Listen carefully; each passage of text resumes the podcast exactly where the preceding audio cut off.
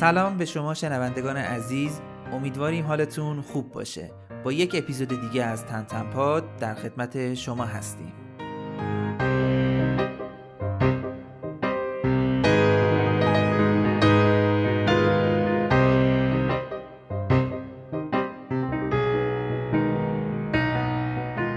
کم کم داریم به سال نو نزدیک میشیم. سال 1400 شمسی. از همینجا برای شما سال خوب و سراسر امنیت، سلامتی و شادی رو آرزو می‌کنیم.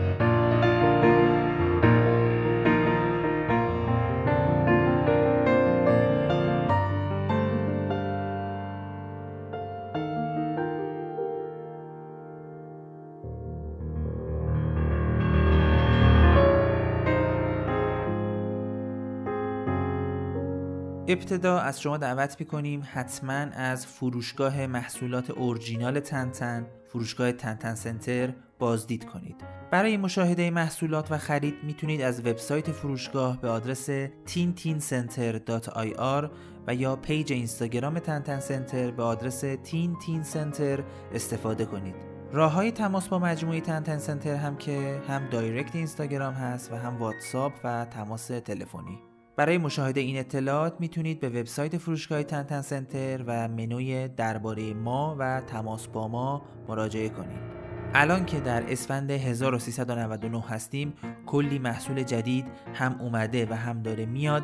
این موقعیت رو از دست ندین. حتما دعوت می‌کنیم که تا پایان اسفند هر روز سایت و پیج تنتن سنتر رو دنبال کنید که از موجود شدن محصولات جدید تنتن مطلع بشین. خب اما بپردازیم به تنتنپاد و اپیزود شماره 6 ما قبلا در مورد کتاب های اول، دوم و سوم تنتن در اپیزودهای قبلی مطالبی رو تقدیمتون کردیم. امروز می‌خوایم درباره چهارمین کتاب تنتن به اسم سیگارهای فرعون صحبت کنیم. مثل اپیزود قبلی سعی می‌کنیم مهمترین مطالب رو بگیم و از مباحث ریز و جزئی که باعث میشه مدت زمان اپیزود طولانی بشه اجتناب کنیم. داستان شماره چهار تنتن به اسم سیگارهای فرعون برای اولین بار توی سال 1932 میلادی منتشر شد.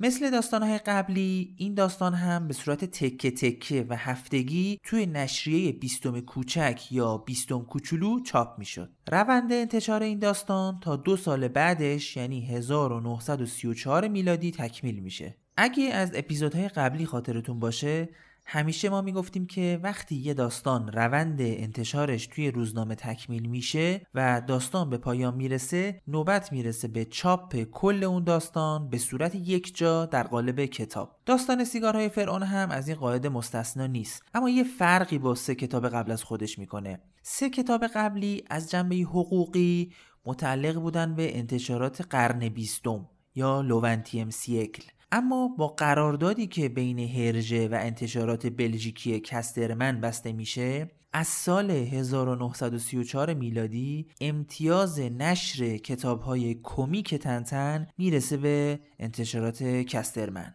پس کتاب سیگارهای فرعون توی سال 1934 برای اولین بار توسط انتشارات بزرگ کسترمن چاپ میشه. این روال تا آخر و تا همین الان هم یعنی سال 2021 میلادی ادامه داره و امتیاز کتابهای کمیک تنتن در اختیار انتشارات کسترمن هستش. داستان سیگارهای فرعون برای سالهای اول به صورت سیاه و سفید چاپ می شده و تا مدت ها نسخه رنگی نداشته اولین بار انتشارات کسترمن میاد توی سال 1955 میلادی این کتاب رو به صورت رنگی منتشر می‌کنه. علاوه بر رنگی شدن داستان کوتاه هم میشه و تعداد صفحاتش به 62 صفحه کاهش پیدا می‌کنه. البته تغییرات دیگه هم اتفاق میفته مثلا سبک نقاشی و متنا هم تغییر می‌کنه و تعدادی تغییرات ریز و درشت دیگه. نکته که باید بدونیم اینه که فرایند اجرای این تغییرات توسط تیم آقای جورج رمی انجام میشه و ارتباطی با کسترمن نداره. یعنی اجرا و مدیریت صفر تا صد داستانها توسط استودیو هرژه انجام میشه. کسترمن صرفا دارنده امتیاز نشر کتاباست و دخل و تصرفی تو محتوا نداره. برای اینکه در مورد استودیو هرژه بیشتر بدونین پیشنهاد می‌کنیم اپیزود شماره یک تنتنپاد رو حتما گوش بدین. چون قبلا در ارتباط با این مقدمات حوزه تنتن اونجا صحبت کردیم. اگه خیلی سریع سه داستان اول تنتن رو توی ذهنتون مرور کنین می‌بینین که کلی ماجرا و درگیری توی سه داستان قبلی اتفاق افتاده. توی داستان شوروی و کنگو تنتن به مأموریت میره و ادامه این مأموریت ها می‌رسه به داستان آمریکا. حالا که این مأموریت ها تمام شده و تنتن دیگه فعلا کاری نداره چی می‌تونه بهتر از یک تعطیلات باشه؟ همین میشه که تنتن تصمیم می‌گیره همراه با میلو دوتایی برن مسافرت. شما اینو توی کتاب توی همون صفحه اول می‌بینید. اینکه تنتن و میلو از آرامش و تعطیلاتی که دارن لذت می‌برن یه جورایی خیلی خوشحال هستن.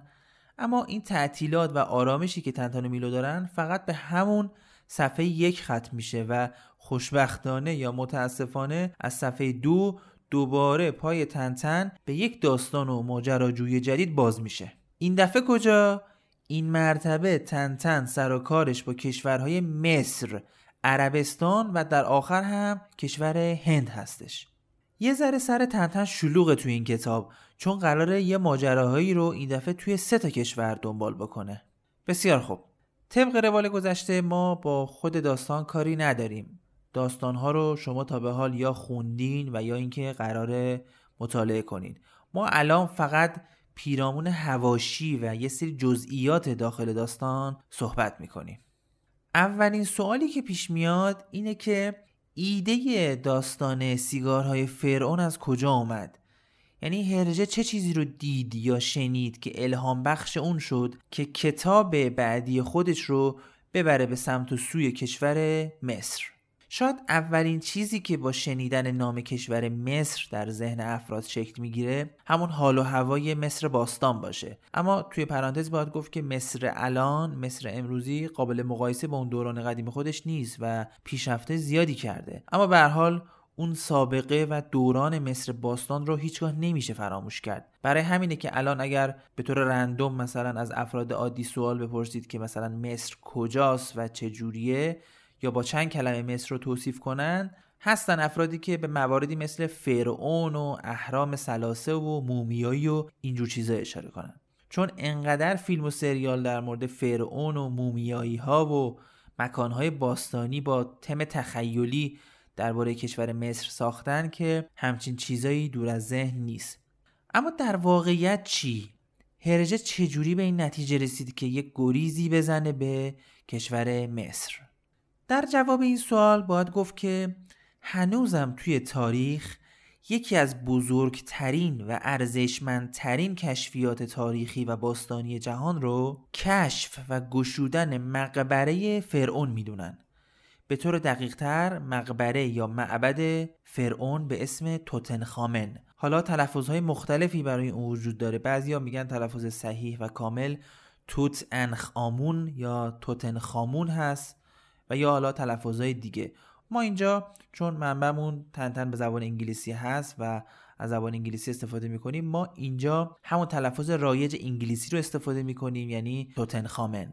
البته تلفظ دقیقش در انگلیسی توتن کامن هست. توتن کامن که ما حالا یه ذره تغییرش میدیم به همون توتن خامن سال 1922 میلادی این کشف فوقالعاده ارزشمند اتفاق میفته و دنیا رو توی یه بهت فرو می‌بره. کاشف این مقبره هم کسی نیست جز مصر شناس و باستان شناس معروف آقای هاوارد کارتر از کشور انگلیس. دنیایی از رمز و رازهای باستانی و اشیای ارزشمند به همراه تابوت خود توتنخامن که مومیایی شده بود کشف میشه. در واقع این توتنخامن نبوده که مهم بوده. یعنی خود کاراکتر توتنخامن یا توتن خامون فرعون چندان اعظم یا بزرگی نبوده بلکه یه پسر جوانی بوده که نسبتا کوتاه حکومت می‌کنه و مریض میشه و در همون جوانی میمیره. این شهرت به خاطر عظمت و ارزش کشفیاتی هست که اتفاق افتاده. در حال حاضر هم نماد مصر باستان و فرعون ها رو بیشتر همون ماسک و تابوتی می‌دونن که توتنخامن داخل اون بوده. برخی از هرژ پژوها یا هرژئولوژیست ها گفتن هرژه برای داستان جدیدش دنبال یه ماجرای رازآلود بوده. لذا از همین موضوع استفاده می‌کنه و استارت داستان چهارم تنتن رو با موضوع مصر و فرعون و مومیایی می‌زنه. البته صرفا بخشی از کتاب مربوط میشه به مصر چون همونجوری که یکمی قبل گفتیم توی این داستان هرژه به سراغ کشورهای عربستان و هند هم میره. با تنتنپاد همراه باشیم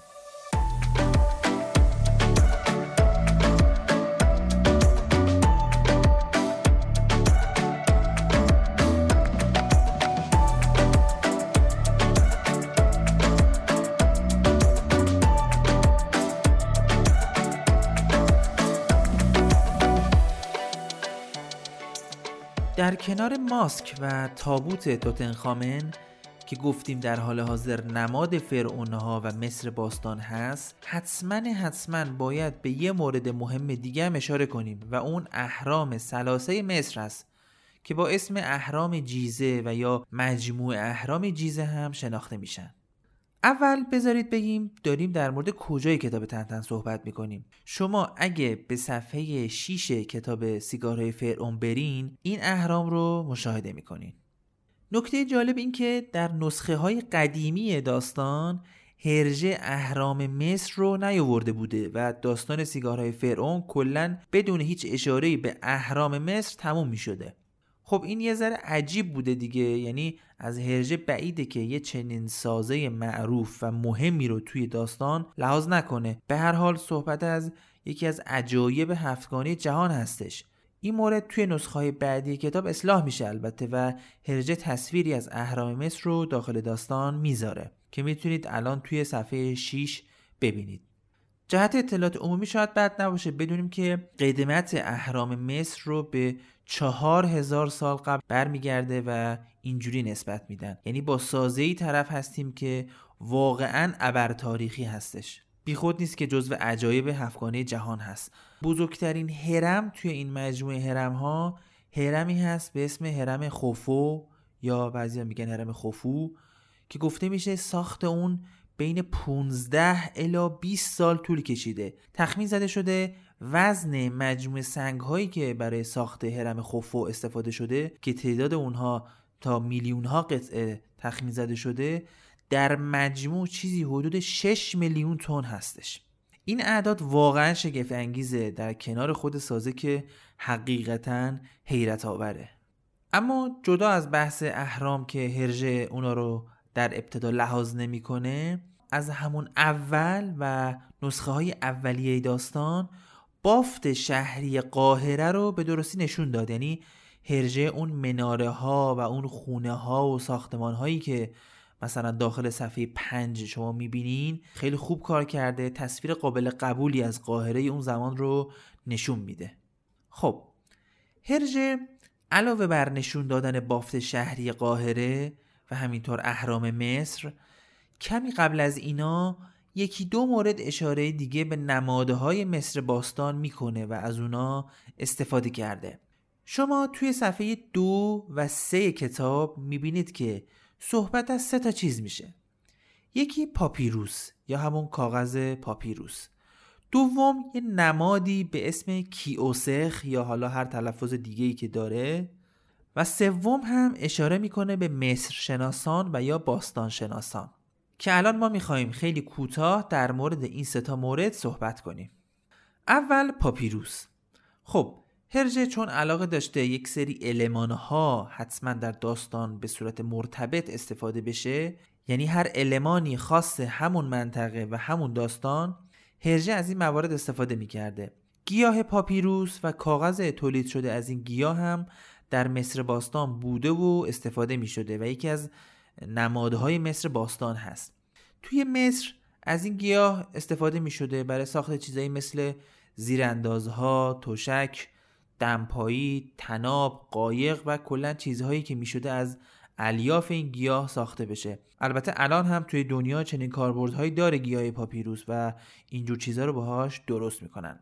یکی از کاربردهای مهم پاپیروس این کاغذ یا صفحاتی بوده که می شده برای نوشتن روی اون استفاده کرد که در مصر باستان رایج بوده و و هرجه هم کاغذ یا صفحات پاپیروس رو در صفحات دو و سه یا مثلا صفحه 6 به تصویر کشیده.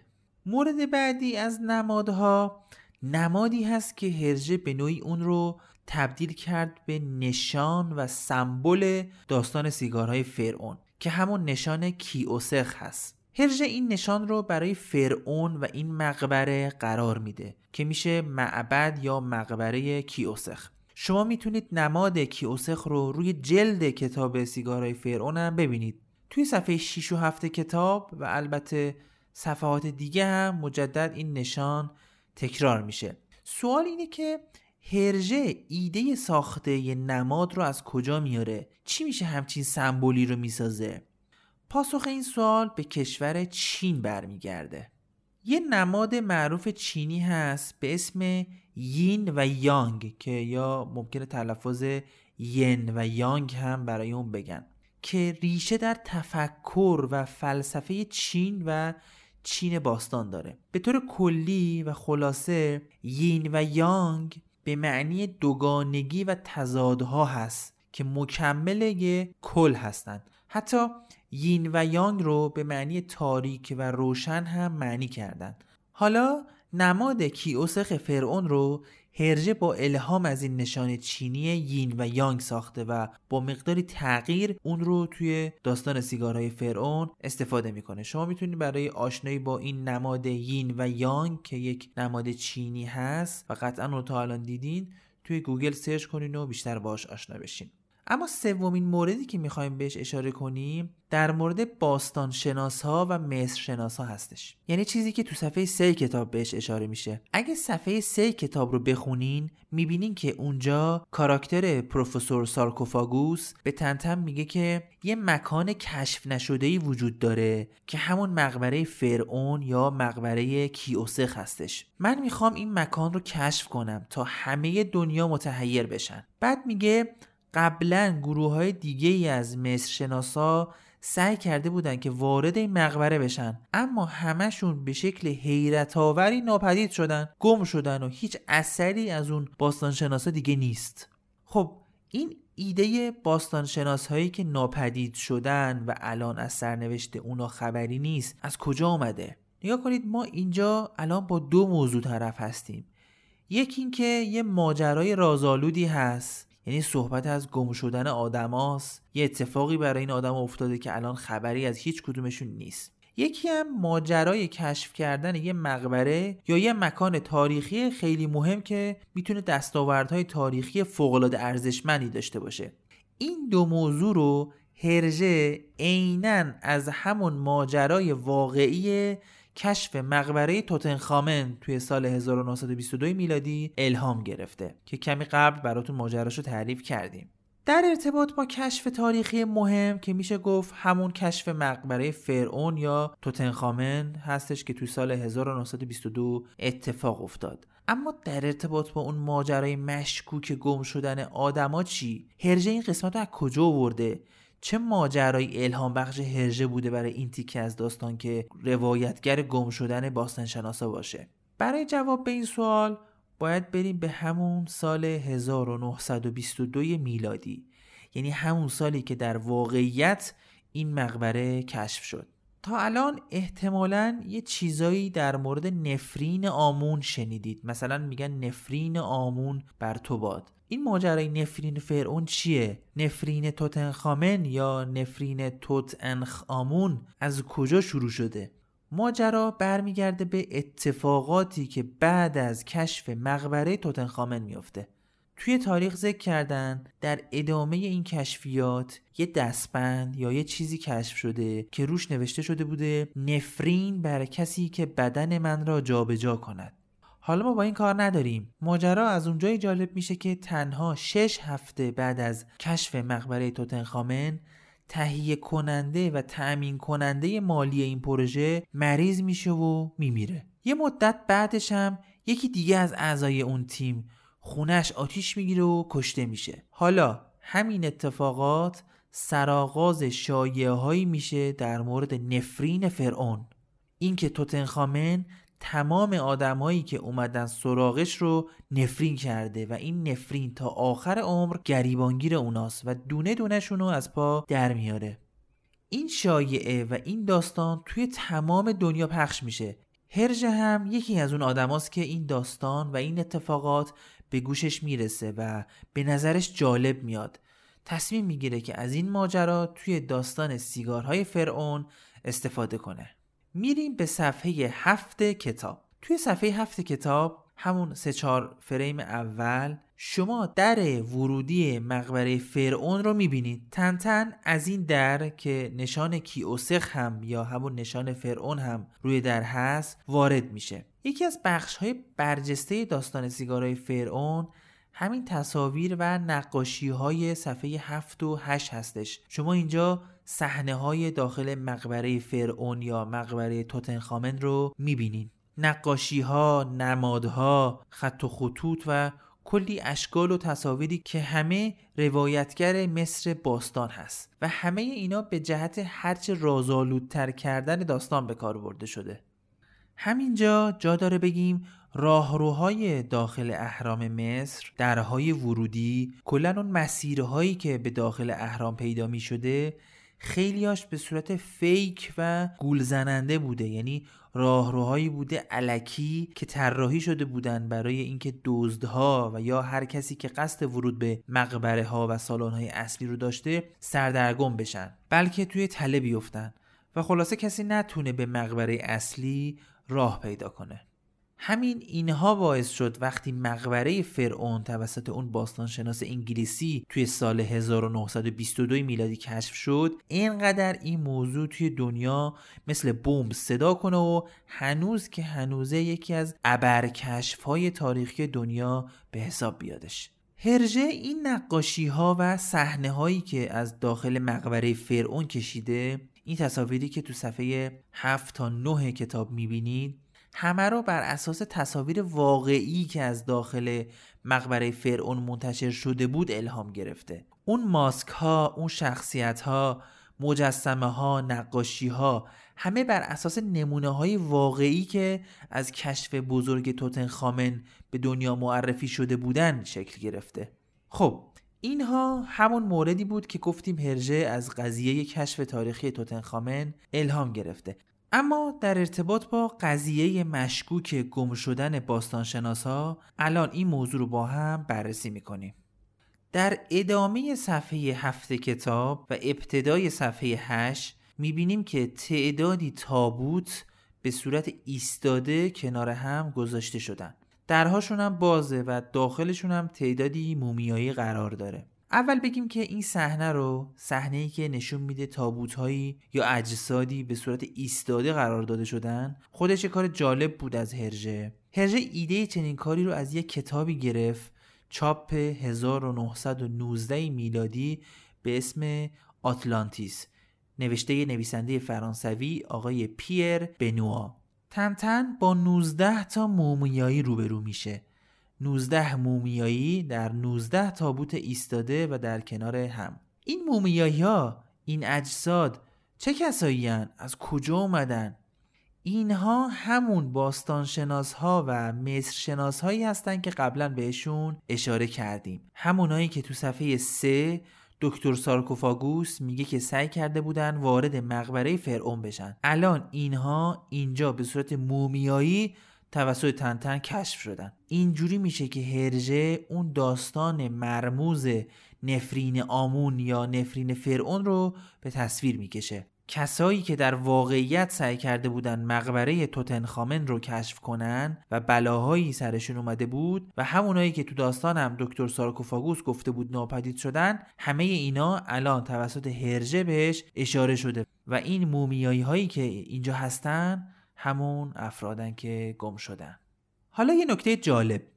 این صف مومیایی ها رو اگه بریم جلو یعنی آخرین مومیایی که شماره 19 باشه بعدش چند تابوت دیگه هم هست اما خالیه. تابوت شماره 20 و 21 بین این دوتا تابوت هم یه تابوت کوچیک هست مثلا با شماره 20 و نیم.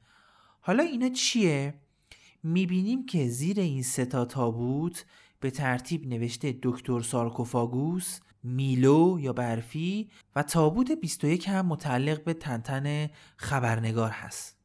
هرژه اینجا یک بار دیگه سعی کرده به رمز و راز داستان اضافه کنه. یعنی می‌خواسته نشون بده اون نفرینی که شایع شده بود و الان هم به واقعیت پیوسته و اجساد باستانشناسا کشف شده این نفرین گریبانگیر این سه تا شخص جدیدم شده. یعنی پروفسور تنتن و میلو. یعنی یه جورایی تنتن و میلو با ورود به مقبره گور خودشون رو با دست خودشون کندن. نفرین شدن و تابوتشون آماده است. توی نسخه های قدیمی تر داستان علاوه بر اسم این اجساد تاریخ مرگ هر کدومشون هم نوشته شده بود. مثلا حتی تاریخ مرگ تنتن هم نوشته بود 18 ژانویه 1933 میلادی. یعنی همون ایامی که داستان سیگارهای فرعون داشت توسط هرژه تولید می‌شد. اما این تاریخ ها بعدها توی نسخه های ویرایش شده توسط هرژه حذف شدش و فقط همون اسم و شغل این اجساد باقی موند. همونطوری که با هم می‌بینیم اسامی این 19 تا مومیایی نوشته شده و تعدادش هم قابل خوندنه. همین شده بود ابزار شوخی هرژه با افراد مختلف. مثلا یه مثال بخوایم بزنیم. شما هم روی جلد کتاب و هم تو صفحه 8 تابوت شماره 14 رو می‌بینید. زیر تابوت شماره 14 نوشته ای پی جیکوبینی. هرژه اینجا می‌خواسته با همکارش که توی آماده کردن کتاب و کشیدن نقاشی ها بهش کمک می‌کرده شوخی کنه. توی اپیزودهای قبلی هم به این شخص اشاره کرده بودیم. آقای ادگار پیر جیکوب یکی از دوستان و همکاران هرژه حالا هرژه اومده مخفف ادگار پیر رو که همون ای و پی هست رو نوشته و جیکوب هم کرده جیکوبینی. ما بقیه اون افراد هم تو سالهای مختلف و ویرایش های مختلف تغییر کردن یه سالهایی هرژه نامهایی رو اونجا به شوخی یا جهت تلنگر می نوشته و سالهای دیگه سر ویرایش ها که می شده این صفحه 19 تایی از مومیایی رو اسمشون رو مجدد تغییر می‌داده. خب این مطالبی بود که می‌خواستیم در مورد تیکه اول داستان که در مصر میگذره با هم مرور کنیم. اجازه بدید که بریم و به ادامه داستان برسیم. با تنتنپاد همراه باشید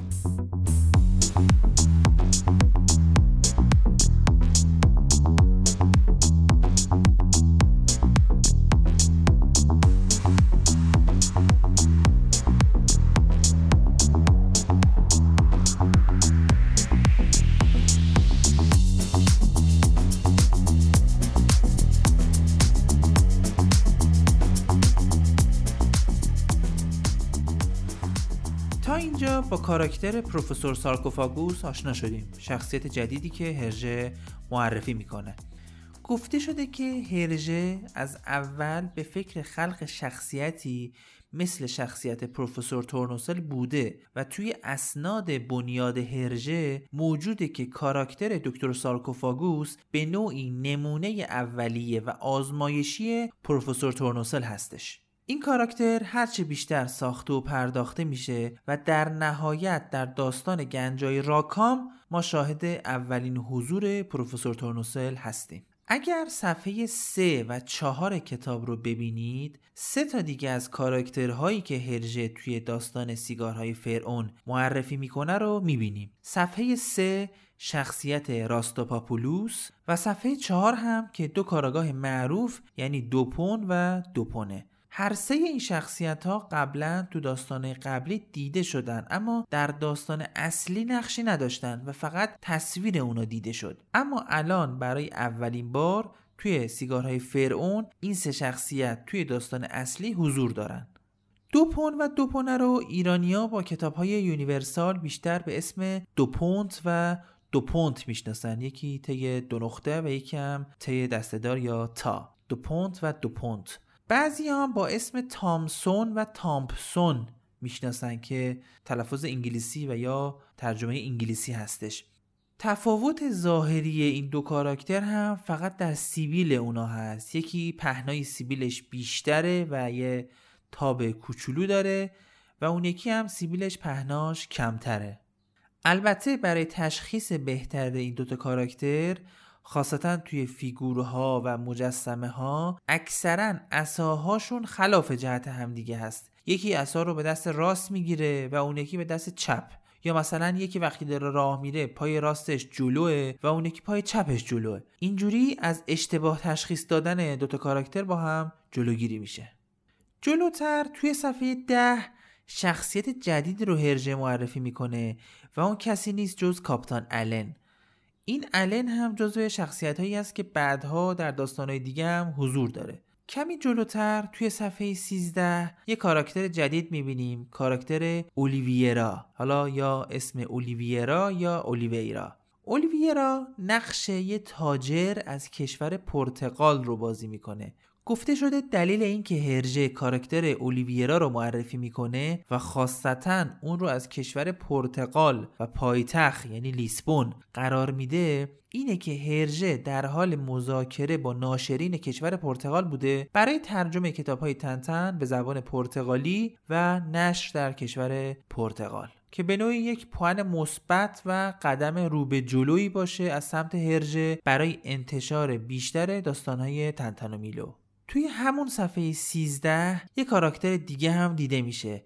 یه نفری که کاپیتان و ناخدای یه قایق هست. این شخصیت هرچند شاید ساده به نظر برسه و گذرا اما در واقعیت یک سابقه و رزومه قوی پشت این کاراکتر کاپیتان هستش. ایده خلق همچین کاراکتری رو هرژه از یه نویسنده فرانسوی می‌گیره یه نویسنده فرانسوی به اسم هنری دمانفرید یا آنری دومونفرد کاراکتر کاپیتان از زندگی واقعی این نویسنده برگرفته میشه.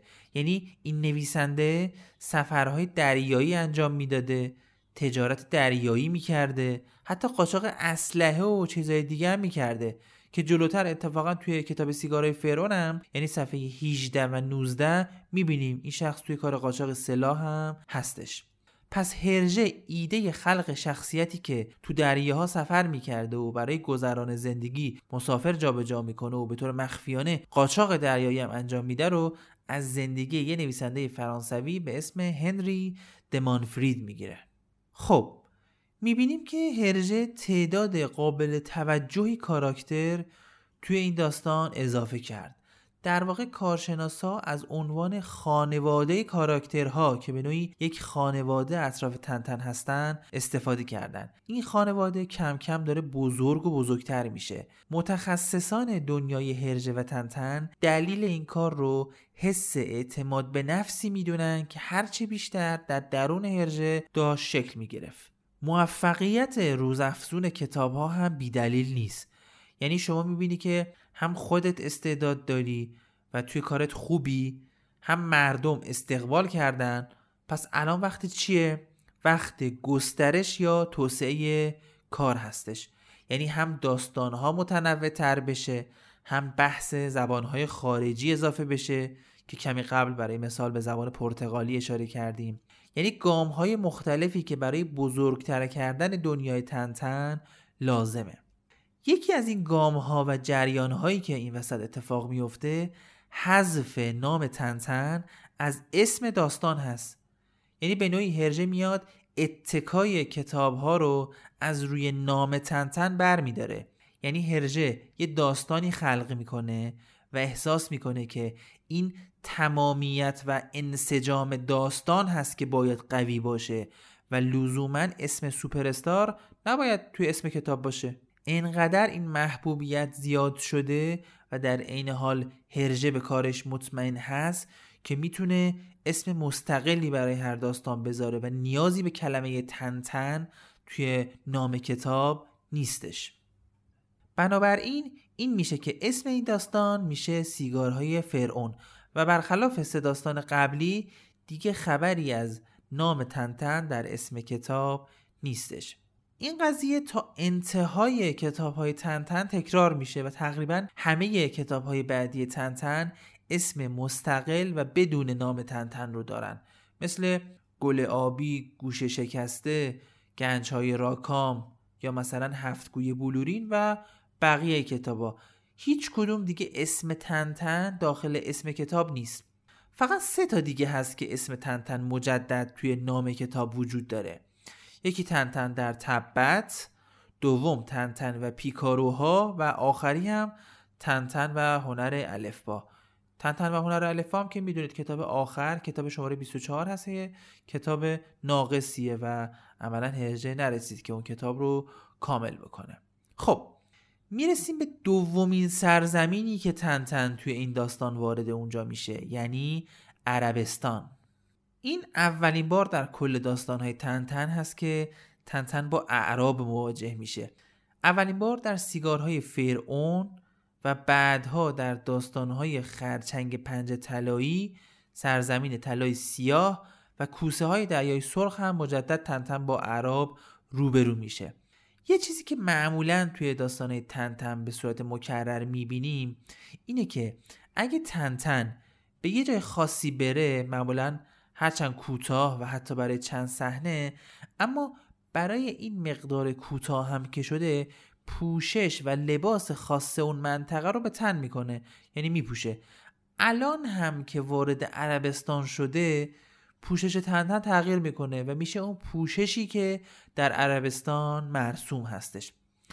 برای مثال اگه به صفحه 15 کتاب نگاه کنید می‌بینیم که تنتن از اون سربند و یا چفیه‌ای که اعراب بر روی سر می‌ذارن استفاده می‌کنه و اون رو با اون سربند یا تنابی که بهش میگن اقال اگر درست تلفظ بکنیم اون چفیه رو میبنده.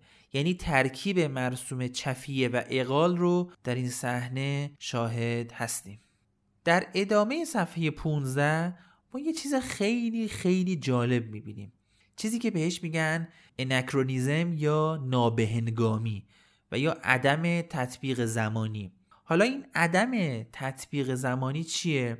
خیلی کوتاه و خیلی ساده یعنی اینکه چیزی یا کسی رو می‌بینیم که متعلق به این زمان حال حاضر نیست. یعنی چیزی که از آینده اومده و یا چیزی که از گذشته اومده و حضورش الان تعجب برانگیزه.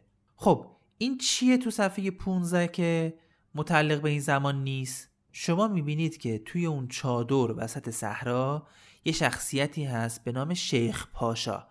شیخ پاشا از طرفدارای تنتن هستش. اونجا میگه که من کتابای تنتن رو می‌خونم و دارمشون. برای مثال هم یکی از کتابای تنتن خودش رو نشون میده. اما نکته چیه؟ کتابی که نشون میده کتاب مقصد کره ماه هست. کتاب Destination Moon یعنی کتابی که اصلا هنوز چاپ نشده. ما الان در سال حدود 1932 میلادی هستیم. کتاب مقصد کره ماه برای حدود سال 1950 میلادی هست. قضیه چیه؟ چجوری میشه؟ چجوری همچین چیزی ممکنه؟ اجازه بدید جواب این سوال رو شما به ما بدین. می‌تونید از طریق direct یا کامنت های page اینستاگرام تنتن سنتر به آدرس تین تین سنتر و page تنتن پاد به آدرس تین تین پاد جواباتون رو برای ما یا direct بکنید و یا کامنت بکنید. یه نمونه دیگه ای از نابهنگامی یا anachronism رو ما مجدد توی این داستان سیگارهای فرعون می‌بینیم. یعنی توی یه صفحه دیگه ای یکی از شخصیت ها یه چیزی رو میگه یا یه چیزی نشون میده که برای زمان داستان سیگارهای فرعون نیست. اگر تونستین پیداش کنین. خیلی سخت نیست. منتظر جواباتون هستیم. جواباتون رو توی page تنتن سنتر یا تنتن پاد برامون بفرستین. می‌تونین هم کامنت بذارین و هم direct. توی صفحه 16 و 17 می‌بینیم که هرژه مجدد یه گریزی می‌زنه به صنعت فیلم و فیلمسازی. البته قبلا توی کنگو هم دیده بودیم که تنتن فیلم برداری می‌کنه. اما این دفعه اینجا تنتن به طور اتفاقی سر از صحنه فیلم برداری در میاره و باعث میشه کارگردان کات بده. کارشناسای حوزه تنتن گفتن این نشون دادن دوربین و فیلمبرداری و فیلمسازی توی کتاب های تنتن نشون دهنده این هست که هرژه حواسش به این صنعت مهم هست. بد نیست بدونیم که هرژه از فیلم های مختلفی الهامات متعددی برای کتاباش گرفته و توی داستانها استفاده کرده. یه نکته هست که دونستنش بد نیست. توی صفحه 16 تنتن یه جا از دوردست یه شهری رو می‌بینه و تعجب می‌کنه چون تا الان فقط تو بیابون بوده و الان با دیدن یه شهر تعجب می‌کنه توی صفحه 25 مجدد این شهر رو می‌بینه و بالاخره بهش می‌رسه این شهر کجاست به نظرتون؟ طبیعتا یک شهر در عربستان اما کدوم شهر؟ هرژه در نسخه های قدیمی کتاب این شهر رو شهر مکه قرار میده و تنتن رو وارد مکه می‌کنه. اما بعدها توی نسخه های ویرایش شده و جدیدتر نام مکه رو حذف می‌کنه و دیگه صحبتی از مکه نیست. توی صفحه 31 تنتن دنبال این هست که سریع از این شهر فرار کنه. به یه هواپیما می‌رسه. اما سوال هواپیما اینجا تو این شهر چرا هرجه تو این شهر باید یه هواپیما بذاره؟ یعنی توی اون زمان وجود هواپیما در اون شهر یه ذره عجیبه. اما جواب چیه؟ اینو می‌دونیم که کلا هرژه به وسایل نقلیه علاقه داره و اطلاعاتش و تحقیقاتش پیرامون وسیله نقلیه همیشه خوب بوده و ستودنی. اینو از وسایل نقلیه‌ای که توی داستانهای تنتن می‌بینیم می‌تونیم متوجه بشیم. اما قضیه این هواپیما که توی این شهر عربی گذاشته شده چیه؟ این هواپیما که ما می‌بینیم یه هواپیمای واقعی انگلیسی از مدل هویلند هستش. یعنی هرجه تصمیم گرفته حتما این مدل هواپیما رو اینجا بذاره. اما چرا خاصتا این مدل؟ در پاسخ باید بگیم که هرجه خیلی هوش و ذکاوت اینجا به کار برده و این تیکه از داستان رو از واقعیت کمک گرفته. هرجه تحقیق کرده بود و دیده بود یا شنیده بود که یکی از حاکمان و یا پادشاه های عربستان یه همچین هواپیمایی رو از انگلیسی ها گرفته و یا حالا انگلیسی ها همچین هواپیمایی رو به عربستان داده بودن. اما کدوم پادشاه؟ ملک فیصل. بله هرژه این هواپیما رو بر اساس همون هواپیمای ملک فیصل قرار میده که از انگلیس به اون داده شده بود. ملک فیصل هم که احتمالا می‌دونید دیگه یکی از خاندان آل سعود بوده و توی سالهای 1964 تا 1975 میلادی پادشاه عربستان بوده. توی صفحه 32 و 33 می‌بینیم که تنتن با این هواپیما از عربستان و شهر مکه پرواز می‌کنه و میره به سمت سومین کشور و اون هم کشور هند هستش. یه نکته وجود داره و اون اینکه هرژه که اطلاعات این هواپیما رو داشته قطعا می‌دونسته که و یا باید می‌دونسته که این هواپیما که از مدل هویلند انگلیسی هست برده پروازش 900 کیلومتره. اما تنتن مسافت بین عربستان و هند رو با این هواپیما و بدون سوختگیری طی می‌کنه. یعنی مسافت تقریبا چهار برابر برد این هواپیما. یعنی مسافتی در حدود 3500 الی 3600 کیلومتر رو با این هواپیما میره.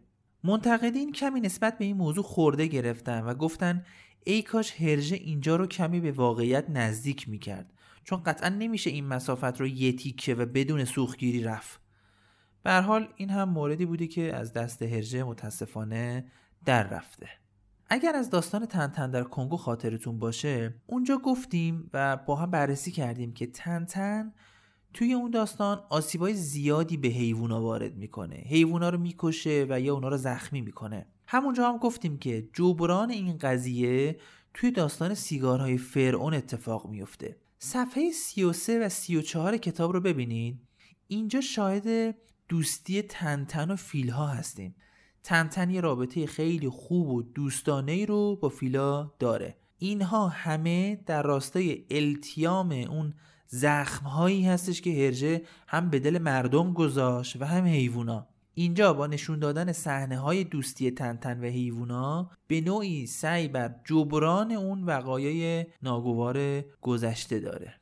خب با گفتن چند نکته در مورد بخشی از داستان که در کشور هند میگذره اپیزود شماره 6 رو به پایان می‌بریم.